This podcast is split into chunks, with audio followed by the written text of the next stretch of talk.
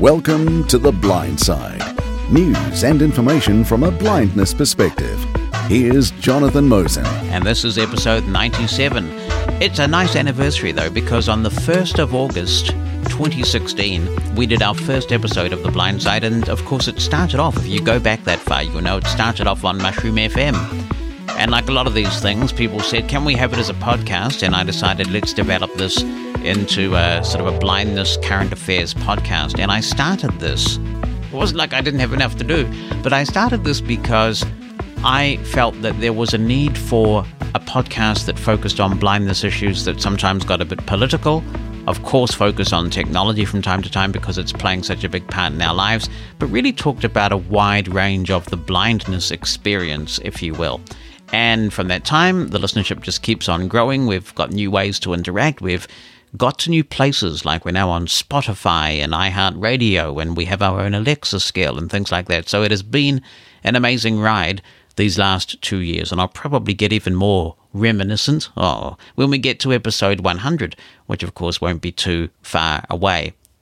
I want to preview a podcast that I'm wanting to put together in just a moment. But let me tell you first about who is on the podcast today. It's an extraordinary interview with an extraordinary woman, Darian Slayton Fleming is doing her best to put together a documentary on her late husband, who was blind, blinded later in life. We'll hear his story in a minute. And John Fleming, along with some friends, developed a technique where he, as a blind person, could skydive by himself, no tandem jump required. Pretty impressive stuff. And so Darian is trying to keep that memory alive and keep his legacy alive by developing a documentary. And in the show notes, we will point you to the Facebook page and the website where you can find out more information and maybe offer some support, be it financial or otherwise. First, a note about our contact information because I'm hoping that you might like to contribute if you have some expertise in the area I'm about to outline in a minute. You can send an email to The Blind Side, all joined together, The Blind Side at mosen, M-O-S-E-N dot org, and that email could contain an audio file if you want to record something on your PC or your Mac or your iPhone or your Android or anything. Attach an audio file that way, or you can write an email down. You can also call the feedback line on 719-270-5114. That number, of course, is in the United States, but there are lots of cheap ways to call the United States, or free ways to call the United States with your computer and your phone, 719 270 5114. We are going to be doing an episode of The Blind Side very shortly on the topic of home automation. And I thought that I would share some of my experiences because we're really starting to live the home automation dream now. You know, we've got um, the security system working through the iPhone so we can arm and disarm it. And I don't want to preempt the episode too much, but we've got security, we've got lights, we've got heat and we've got the door uh, working through home automation, and it's been such a fun project. There are some limitations here in New Zealand, really, and I will cover that in the episode on home automation. I thought it would be fun to ask for other people's experiences. Have you done this? Do you have smart doorbells, smart locks? Um, what else? Smart curtains and windows and things like that. Heat. I'd be really keen to know what you are using does it work with Siri and or Alexa or Google Home or any of those things?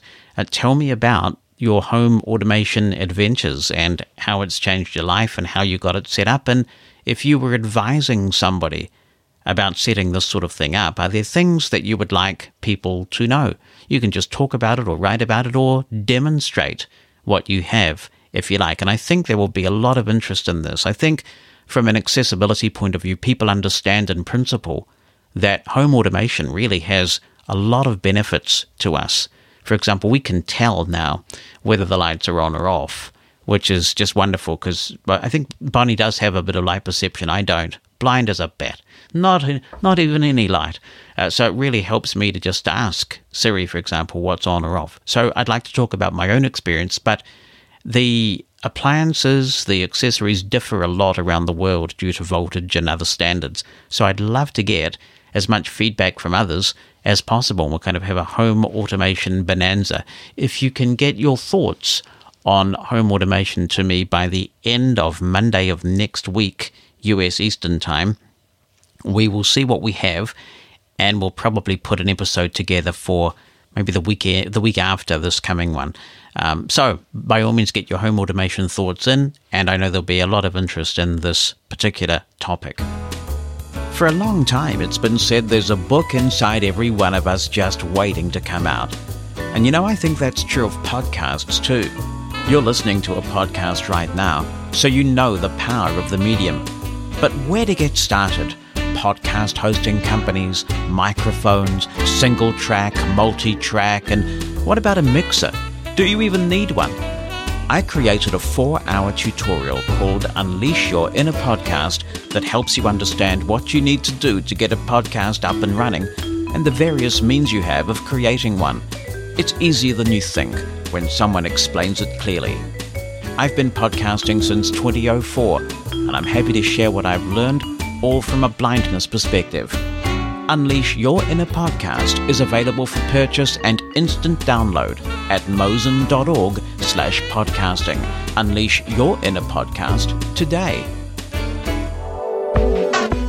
And now, stories making news in the blind community on The Blind Side. Well, it was a very nice thing to wake up to. I think it happened Saturday morning last New Zealand time. There was an email waiting from Aira, the visual interpreter service, telling us that they were going 24 7, which was an absolutely fantastic development. I, I, guess for many of us, many of us think immediately this is great for people in New Zealand, Australia, and the UK, and indeed it is, because at this time of year, Aira was closing at 5 p.m. So, right at dinner time or when we wanted to go out and perhaps use Aira to navigate in unfamiliar areas and maybe get to seats in a concert hall or something like that, we couldn't do that. And so, having Aira available at those evening hours when we could really use it for a whole bunch of things is just a fantastic thing. I'm sure Australians feel the same way. Uh, getting home from your commute, you know, whatever you want to do. And of course, in the UK, it was rush hour in the morning and other times like that that it wasn't available. So, a big deal for UK subscribers as well. But also, of course, it's useful for many blind people who might be dealing with the non 24 thing and just find that some of their best work gets done at 3 or 4 in the morning. I have been lucky in that regard. As I've talked about here before, most of my deliverables, with the exceptions of, you know, live radio shows and things like that and meetings I have to attend, but my deliverables can be delivered at any time, and often I am awake at 3 or 4 in the morning. It's been great to have Aira available at those times when I've wanted to um, get answers to questions and get things done. But now it is available 24 7 for everybody. It's a huge development, huge. And congratulations to everyone at Aira who has made that happen and have just been working away over a period of time to get to this point of 24 7 availability. I've updated my blog post on Aira to reflect this and a few other things too, such as some new experiences we've had relating to gadgets that we've acquired and how we use Aira to assist us to familiarize ourselves with new gadgets, and also talking about Aira Live in the context of two blind people traveling together wanting to hear the same agent. I've actually found that Aira Live does the job well for that, and that we don't need all our gadgets anymore. So that's nice. Um, you can find out more about that at mosen.org slash Aira. That's the blog post that I try to keep updated with new things that I discover about Aira. mosen.org slash Aira. And of course, Aira is spelled A-I-R-A. We've been so busy with uh, blindside coverage lately that we haven't had a chance to look at too many news stories, but I thought I would insert this one because it may provoke a bit of discussion, particularly around the subject of whether you believe a guide dog handler should be the owner of their guide dog. This is actually something I feel very passionate about. And when I was the chairman of the board of the Blindness Agency here in New Zealand, it was a bit of a battle, but we got guide dog ownership through. And then when I wasn't chairman of the board of the Blindness Agency, they took it away again, which I thought was a paternalistic, retrograde, dreadful step. Now, here's an interesting story from the United Kingdom for you to chew over. A blind and deaf pensioner says his guide dog is being taken away because the dog has become too fat. Derek Beale, 82, says he will be a prisoner in his own home when his wonderful companion Paddy is taken away from him. Guide Dogs for the Blind, this is the UK organisation, is allegedly taking the drastic action over concerns the eight year old Golden Retriever is being overfed. But Derek insists his best friend's extra weight is because people keep giving him treats and the dog is only slightly overweight. The former catering manager says they're insisting on removing the dog because he's overweight. But I brought him to the vet and she says he's only slightly overweight, otherwise, he's in excellent physical condition. They've offered me no help to get around and no replacement if they take him away. I'm blind and nearly deaf. It's brutal, he said. If you take away someone's wheelchair, they won't be able to walk. They are taking my life away. For its part, Guide Dogs for the Blind wouldn't give a specific reason for why Paddy is being taken away. The charity would neither confirm nor deny if the action was in relation to concerns for the dog's weight. But they did say this sometimes, for various reasons, Guide Dogs is forced to remove a guide dog from its owner's care. It is not uncommon for the guide dog owner to approach the media if they feel the decision is unfair. We understand that having a guide dog removed is very difficult for an owner, and we go through a long process before we take this decision, which we only make after we exhaust all other options. So there you go. There may well be a lot more to it than we are privy to from that newspaper article, but I thought I'd include it because this whole subject of guide dog ownership really does interest me. It's as though there's a completely different standard that some providers of guide dog apply when compared with any other mobility aid or tool that we use. And I realize that these dogs are living creatures. But is it appropriate for these agencies to be policemen or women if there is an issue with the dog's care? There is uh, the SPCA in many countries, ASPCA in the US, RSPCA in many other countries, and similar organizations. And if people become aware of animal issues, if the animal is not being fed properly or is being abused in some way, and no one wants that, then surely that is the place to go. It is not up to an agency that supplied the dog to be able to withdraw that dog at any time, is it? And yet, what was interesting was a couple of years ago, maybe two or three years ago, a resolution that I thought was going to be a no brainer at the NFB convention about the NFB going on record as supporting ownership of dogs. In other words, you can purchase your dog from your guide dog school was defeated. And I was really surprised by that. I thought it was extraordinary. So, what do you think about the guide dog ownership question? If I were to have another guide dog, and I haven't mainly because of my lifestyle, I'm not uh, traveling enough within New Zealand. A lot of the travel I do is overseas, and doing that uh, too often, getting a dog in and out of, well, into New Zealand is particularly tricky. And also, those really long flights are a bit hard on the dog, I think. So, so there is that. But if I were to get another guide dog, I would not get one from New Zealand if I couldn't own the dog myself. I would try and make an application with a school somewhere else that allowed me to own my dog and then import the dog. It would require a lot of extra work, but to me, owning the dog is absolutely fundamental. What do you think? Get in touch. 719 270 5114 is the feedback line. The blindside at mosen.org is the email address. Here's a good news story. As a means of making art more inclusive and available to everyone, Santiago in Chile has just installed tactile plaques that allow blind people to, quote, see, unquote, the many murals decorating the streets. The plaques were recently installed throughout Chile's capital city. The installations feature raised reliefs of the street's art as well as braille descriptions of the work. A downloadable app that corresponds to the plaques even has an audio description of each artwork. The miniature artwork will benefit the 2.8 million Chileans who have been diagnosed with some sort of visual impairment, which is about 16.7% of the population. Though braille and tactile touch panels are often featured in museums, this is the first time that such measures have been taken with street art. And apparently, it was just three people, three women, who actually got together and decided that this should happen. And they've made a big difference in terms of accessible art in Santiago. So it just goes to show that if you have an idea and you persist with it, it's amazing what a difference you can make. All right, here's a trippy one. Here is a really trippy one. I couldn't resist putting this one in. Blind man handles eight foot python after mistaking it for bathroom insulation. The eight foot long snake is said to have crawled up through the man's toilet and onto his bathroom floor. Stuart Saunders, 60, began to handle the snake from the tail and attempted to pick it up several times. His support worker Jason intervened after a confused Mr. Saunders called him via his service intercom. On arrival, Jason said he'd walked in and out of the room several times because he just could not believe it. The commotion started when he heard loud banging noises coming from his bathroom as he was relaxing in his living room. It is thought that the terrifying scenario took place after the snake, considered to possibly be a pet, had escaped from its owner's house through plumbing and slithered up the toilet into Mr. Saunders' Exeter home. Upon discovering the eight foot snake, Mr. Saunders said, I tried to lift it up, but it was too heavy. I rang the office, and one of my support workers went into the bathroom and said, You've got a snake in your bathroom.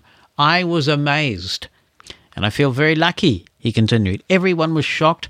I don't know if it's a pet that escaped, but it was an eight foot long python, and I'm glad I didn't get it by the wrong end, or I could be in hospital or even dead. It's time to hear from this week's featured guest on The Blind Side.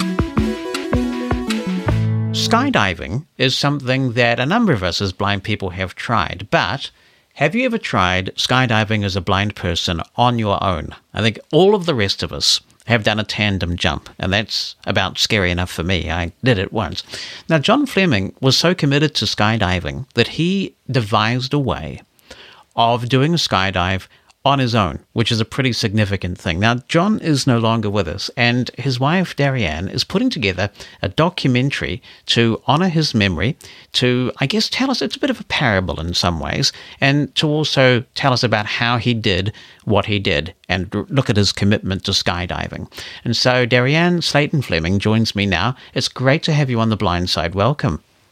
Thank you. Good to be here. Tell me a little bit about your late husband.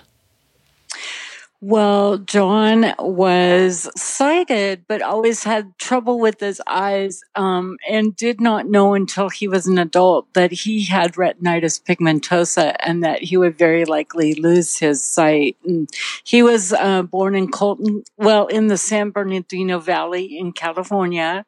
Um, his dad was a ceramic tile setter who was very good at his job. He taught John and all of his family, cousins and brothers how to be tile setters. Um, and John's family had flying in their blood. Um, they either worked for air, air plane companies making airplanes or they flew them and they were in the military. He had an uncle who was a colonel in the Air Force. And so John grew up always wanting to be a pilot. And it, as a teenager, he and his mom um, went up in a tower before radar and spotted aircrafts and let towers know when they were coming. So he just did a lot of different things having to do with flying with the goal of wanting to be a pilot. In 1961, he joined the Air Force and he did have poor eyesight and he tells the story of tipping the paddle just a tiny bit so he could see the eye chart. And he was able to enlist in the Air Force for the first four years. And then when he went to re enlist, they asked him how he got into the Air Force in the first place because his eyesight had deteriorated enough that they would not let him re enlist. And so that was kind of the beginning of um, realizing that he was going to have to give up some really important passions in his life. He he gave up flying after he almost had a midair collision with another airplane. Uh, he gave up driving when he could no longer read street signs that he, there's a couple of funny stories about that. One is when he was driving to a tile job and he couldn't read the street sign. And so he parked the truck and it was his dad's truck and he climbed a, the pole to read the street sign and his dad drove around the corner and caught him up on the street pole. And that was the last time he drove his dad's truck. And then he, um, was driving down the road in rural southern Oregon and stopped to pick up a hitch- hitchhiker and no one got in his car so he backed up his truck and he got out and he went over and asked if he, he was going to get in his if he wanted a ride or what and it was a mailbox so Yeah. So many of us blind people have those funny, funny stories, but John was just courageous and he was a risk taker and he, he was bound and determined not to give up skydiving, even though his buddies were really concerned that he was risking his life. It's an interesting thing to want to pursue, isn't it? Because I guess if you learn that you are losing your vision, a lot of people get pretty hung up, understandably, on the practical points like how will I read? How will I perform daily tasks? So for him to be thinking about something like skydiving is quite unusual because I think most people would probably just assume that they would give that up, right?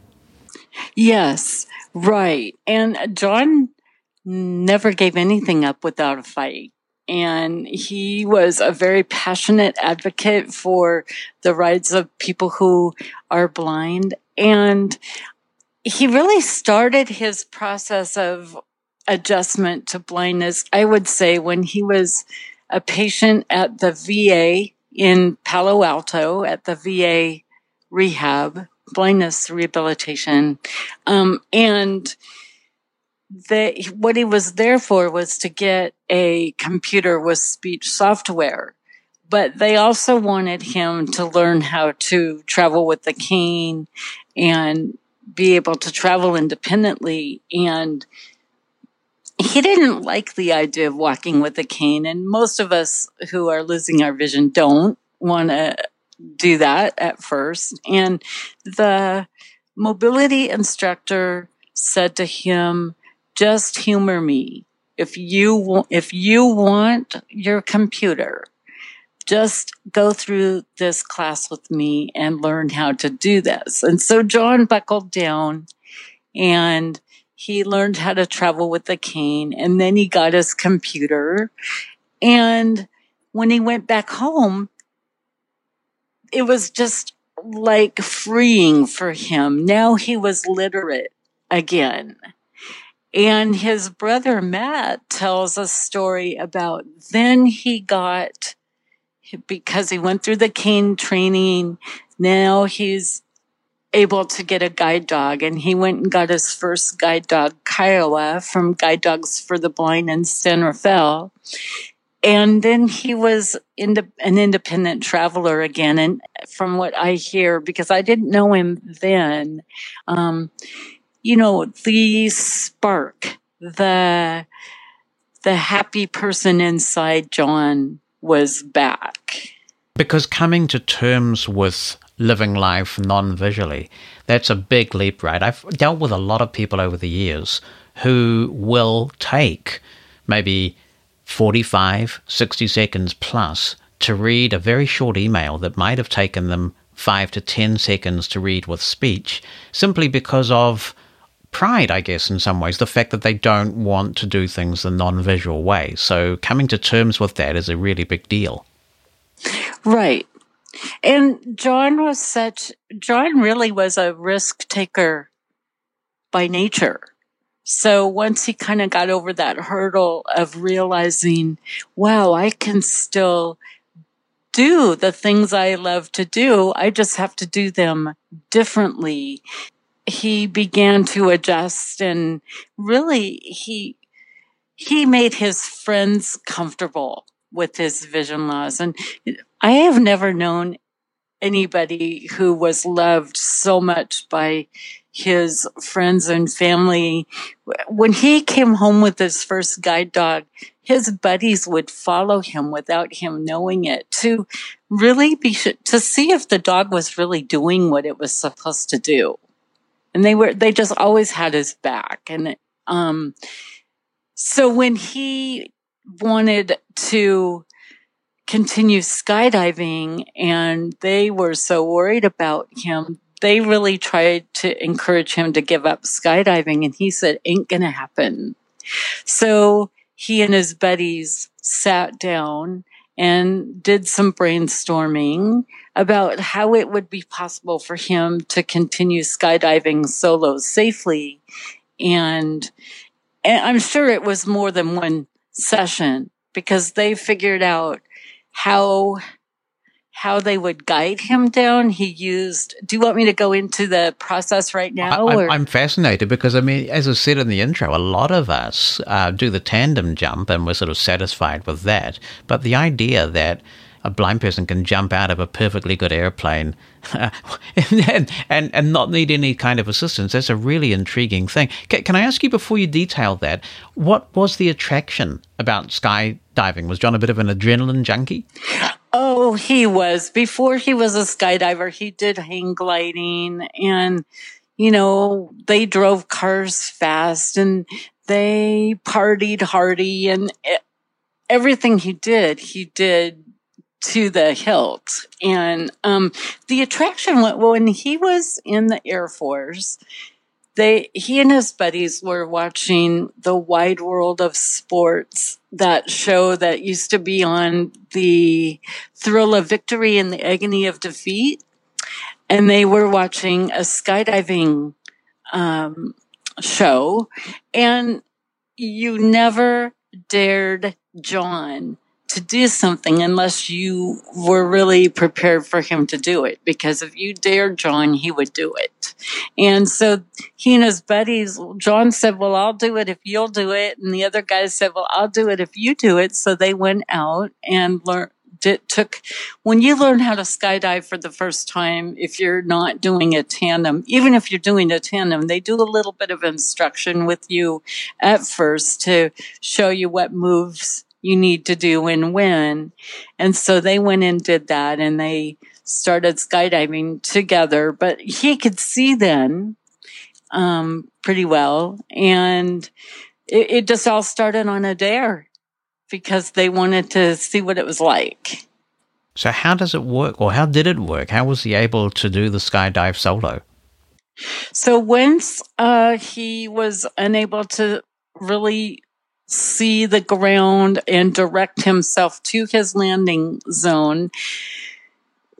They developed a system where he he always carried two two-way radios in case one malfunctioned and then there was someone on the ground so when he would first come out of the airplane uh, they always knew what he was wearing and i think he was he always wore a red helmet and they would have him do some maneuvers in the air so that they would know which body up there was him. And then as he got closer to the ground, they would talk him down by giving him direction on which way to turn and um, how far to turn, like give me a 90 right or something like that. But in addition to that, he always had two audible altimeters, which beep at the different altitudes. And, and he knew what those beeps meant. And um, he also told me that he had something called a CYPRES, which was like the emergency chute. If if he didn't pull the cord, it would automatically take over. So um, that was the kind of the gist of how he did the basics, like getting out of the plane and getting to the ground. But John liked free fall. Free fall for really seasoned skydivers is where it's at. It's like dancing in the sky, and they make various formations and there's some pretty elaborate ones where they get on each other's shoulders. They do various formations in the sky. And so they also determined that John should be the first one out of the airplane because then he wouldn't get tangled in anybody's chute and he wouldn't have to look for people up in the sky. So he'd be the first one out and he would be the doc or the base. And then everybody would come to him and they would make their formation. And when they were parting and it was time to open the chute, they would give him a hard shake on the arm or the leg. And that way he would know that they were moving to the next step, which was landing. And then he would start listening to the people on the radio and come down. Hmm. Is it a matter of counting when you're doing the free falling, or do you need the altimeter for that? Because you generally sort of count a set number of seconds, don't you, before you pull the chute open? I'm not sure about the counting, but you know, John was a very experienced skydiver by the time he started jumping solo. Um, with sight. And I, I've watched in, in our documentary, we will have at least one clip, which is already available if, if you go to our links and watch or listen to it. Um, they, the person with the radio would tell him when to flare. I'm not really sure what that means. I'm sorry, but I think that meant you know, he was getting close to the ground. Um, it was time for him to put, you know, get himself kind of in the sitting position with his legs straight out in front of him and get ready to come down. It's a remarkable thing. Do you know if anybody else has copied this technique after he perfected it? There was a man named Dan Rossi that John did a jump with, and um, they tongue in cheek called it the world's largest all blind free fall formation. Hey. And you, and you can watch that on YouTube. Um, and it will also be in our documentary. And Dan was, when Dan was seven years old, he got um, blastoma, which is cancer of the eye. And his dad took him to see as much as possible that he could see before he lost his sight. And one of the things he did is he took him flying and Dan learned how to jump solo safely. And I'm, I'm, he was quite a bit younger than John. So I believe that they probably corresponded by email and talked about it. Um, I believe that John was the first person to figure out these methods for jumping solo safely without sight. Um, the only person I know of for sure is Dan Rossi. And there's another guy named Steve that I don't remember his last t- name was in um, the military more more re- recently. We learned of him in about 2000. Um, he probably learned how to jump in the military, but um, those are the only people I know of for sure. I talked to someone at the ACB convention this year that said that he did it and he was using John's methods. And so all I know for sure is really, we believe John was the first one to pioneer the methods for being able to skydive solo safely on his own. And you mentioned the documentary. How did you get the idea to put that together and how's it going? Well, John, you never spent very much time with John before you started hearing all of his skydiving stories. It was such a passion for him. And so amazing the way his buddies just embraced his passion because it was their passion too and helped him. They worked with him to develop the methods and and they could continue having fun together. And the stories were just so interesting. Um, and he was so inspiring to people who are blind and sighted alike that when we learned that John had lung cancer for the second time, I didn't want his story to die with him. So I began talking with him about recording his stories and writing his stories. And one weekend, um, a year before he passed away, we went to Southern Oregon and met with his best buddies and started um, recording his stories. So those were audio. And I asked him if it would be okay if I made if we made this documentary about him. And so he was fully aware of it. I used to joke with him and tell him I was going to capitalize on his success. And, um, so he was fully aware that we were going to do this. This is to really show people who are losing their sight that life isn't over after sight loss. John's message to people was you can do anything you want despite sight loss. You might have to do it differently. You might need to take a different approach. Um, he would say you just need to do some creative brainstorming and have some determination and help from your friends. And that's kind of the message of the story. And it's being done in the form of a documentary, right? Rather than a biopic. It, it's not acted or anything like that. No, right now it's um, we're making it. We have audio interviews with him. We have video interviews with him. We've uh, done several interviews with people who jumped with him, um, with his family about his growing up years, and we have photos and video footage and newspaper articles because he's been in the news a lot. So we're using his voice as much as possible and footage of him as much as possible. If we're lucky and it turns into a feature film, then it'll probably be acted, I would imagine.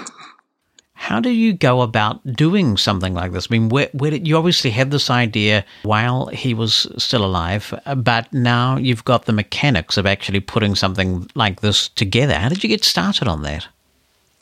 Well, I have um, a friend who has made a couple of short videos and documentaries, and I didn't really know anyone else that had that much experience. And so I just asked them one day, eh, him and his girlfriend, who's my colleague.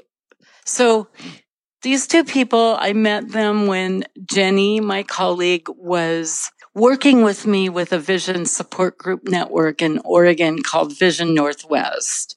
And we met when I was coordinating in the support groups. And then we met again years later when we were working at the same location and she became my supervisor while I was getting my license to be a clinical social worker. So our friendship got renewed and I learned that her boyfriend had made some a short documentary about his grandfather in World War II.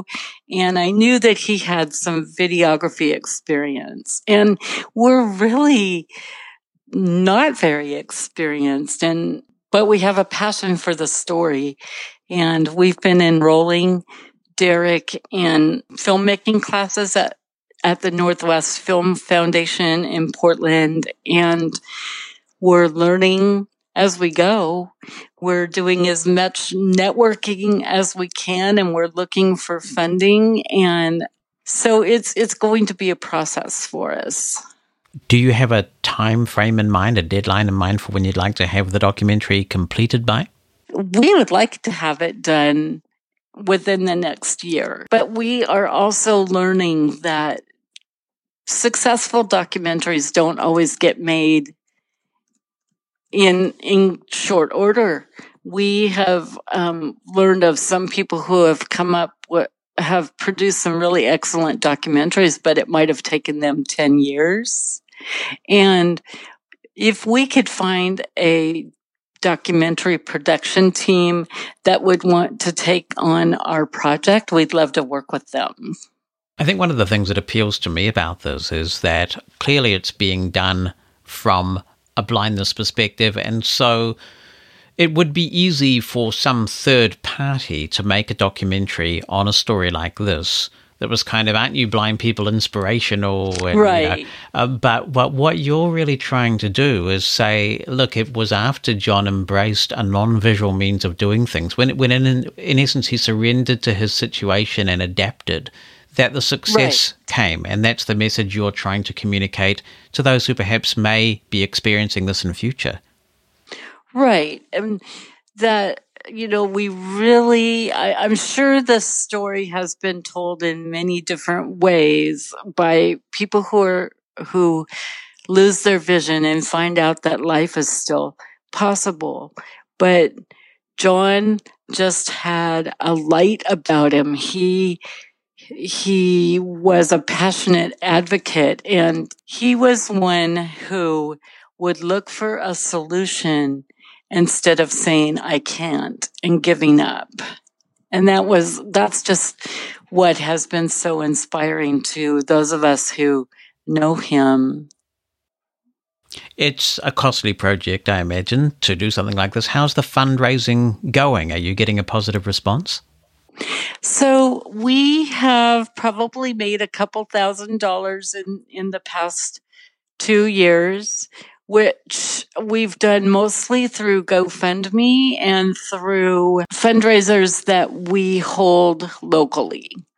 And um, so obviously, we we really need more funding for um, things like a better video camera, um, buying rights to music, buying insurance if we do need to reenact a jump um, we will probably need to react, reenact some jumps showing him being talked down by radio because we've only found one clip so far from his friends of someone talking him down. So these things cost money to go to go to a drop zone and um, have someone jump is not is not free. For us to travel to places where people are that have jumped with him will be costing us money. And so we still we're still in the process of gathering material and cataloging what we have. And piecing the clips together and how can people support the project so what would really help us would be if uh, we'd love you to just go like our Facebook page, which if you go to Facebook, just do a search for Blind John Movie or John Fleming Movie. And Fleming has one M. So it would be facebook.com slash Blind John Movie. Um, and if you can't find it that way, do a search for John Fleming Movie um, because we're being told by funders that we need over a thousand likes on our Facebook page and over a thousand contacts in a database to show that we're really serious about this project. Um, we have a GoFundMe page, which is gofundme.com slash blind John movie. And your donations would be really appreciated if you know people, if you know companies that would be willing to sponsor a project like this or give us giveaways for our high donor swag bags, we'd love to know about that. Um, and if you knew John and have not been interviewed yet, we would love to hear from you. So our website is blindjohnmovie.com. And we'll provide some links to those in the show notes. You presented um, John to the ACB Angels in 2017, right, where they have a presentation um, for people who have been involved with ACB who've died in recent times, and so you presented that. Uh, you presented him to ACB at that time too. Right, John. John, I actually met John in ACB when we were in LA at um, one of the conventions uh, in 1997 or 1998. So John had um, lung cancer twice, and in June, on June 5th, 2016, he passed away after his second battle with it. And he was very loved in Oregon as well as nationally. And the American Council of the Blind of Oregon contributed the $500 donation needed to um, put John on the angel wall. So I grew up with Kim Charlson who is the president of the American Council of the Blind. She, I met her when I was like 13 going to a summer session at the Oregon School for the Blind. And when I told her about the documentary and that we were presenting John to the Angel Wall, she asked if we would show a clip. So that gave us a goal. We had, we wanted to make sure we had a really great clip to show at the convention in 2017 when we presented him to the Angel Wall. For me, I think it's not just that John's message or legacy is that when you really want to do something, you'll find a way. But I also find it you know, profoundly moving that to honor his memory, you are spending all of this time and energy in making and trying to make this documentary happen. And I think that's just such a beautiful thing. Thank you. Thank you. It, it's helping me keep his memory alive. It, it gave me, it gave me tools to use to capture his voice since I can't see photos. And so I have, I have voice clips and I have these clips to listen to where you just hear him being happy. In the very first second of the clip that we showed at the ACB convention in 2017, the first thing you hear is him going, Yahoo! And that was just John. It makes me happy to think about that and hear him. Well, I wish you the best with the documentary. We will put those links in the show notes so people can easily click through to them, and uh, we'll we'll keep in touch. And I hope the documentary progresses well. And so, just one more um, plug if you want to communicate with us about the documentary, you have any questions, you can write to us at producers at blindjohnmovie.com. Thanks for listening to The Blind Side, a production of Mosen Consulting. On the web at mosen.org.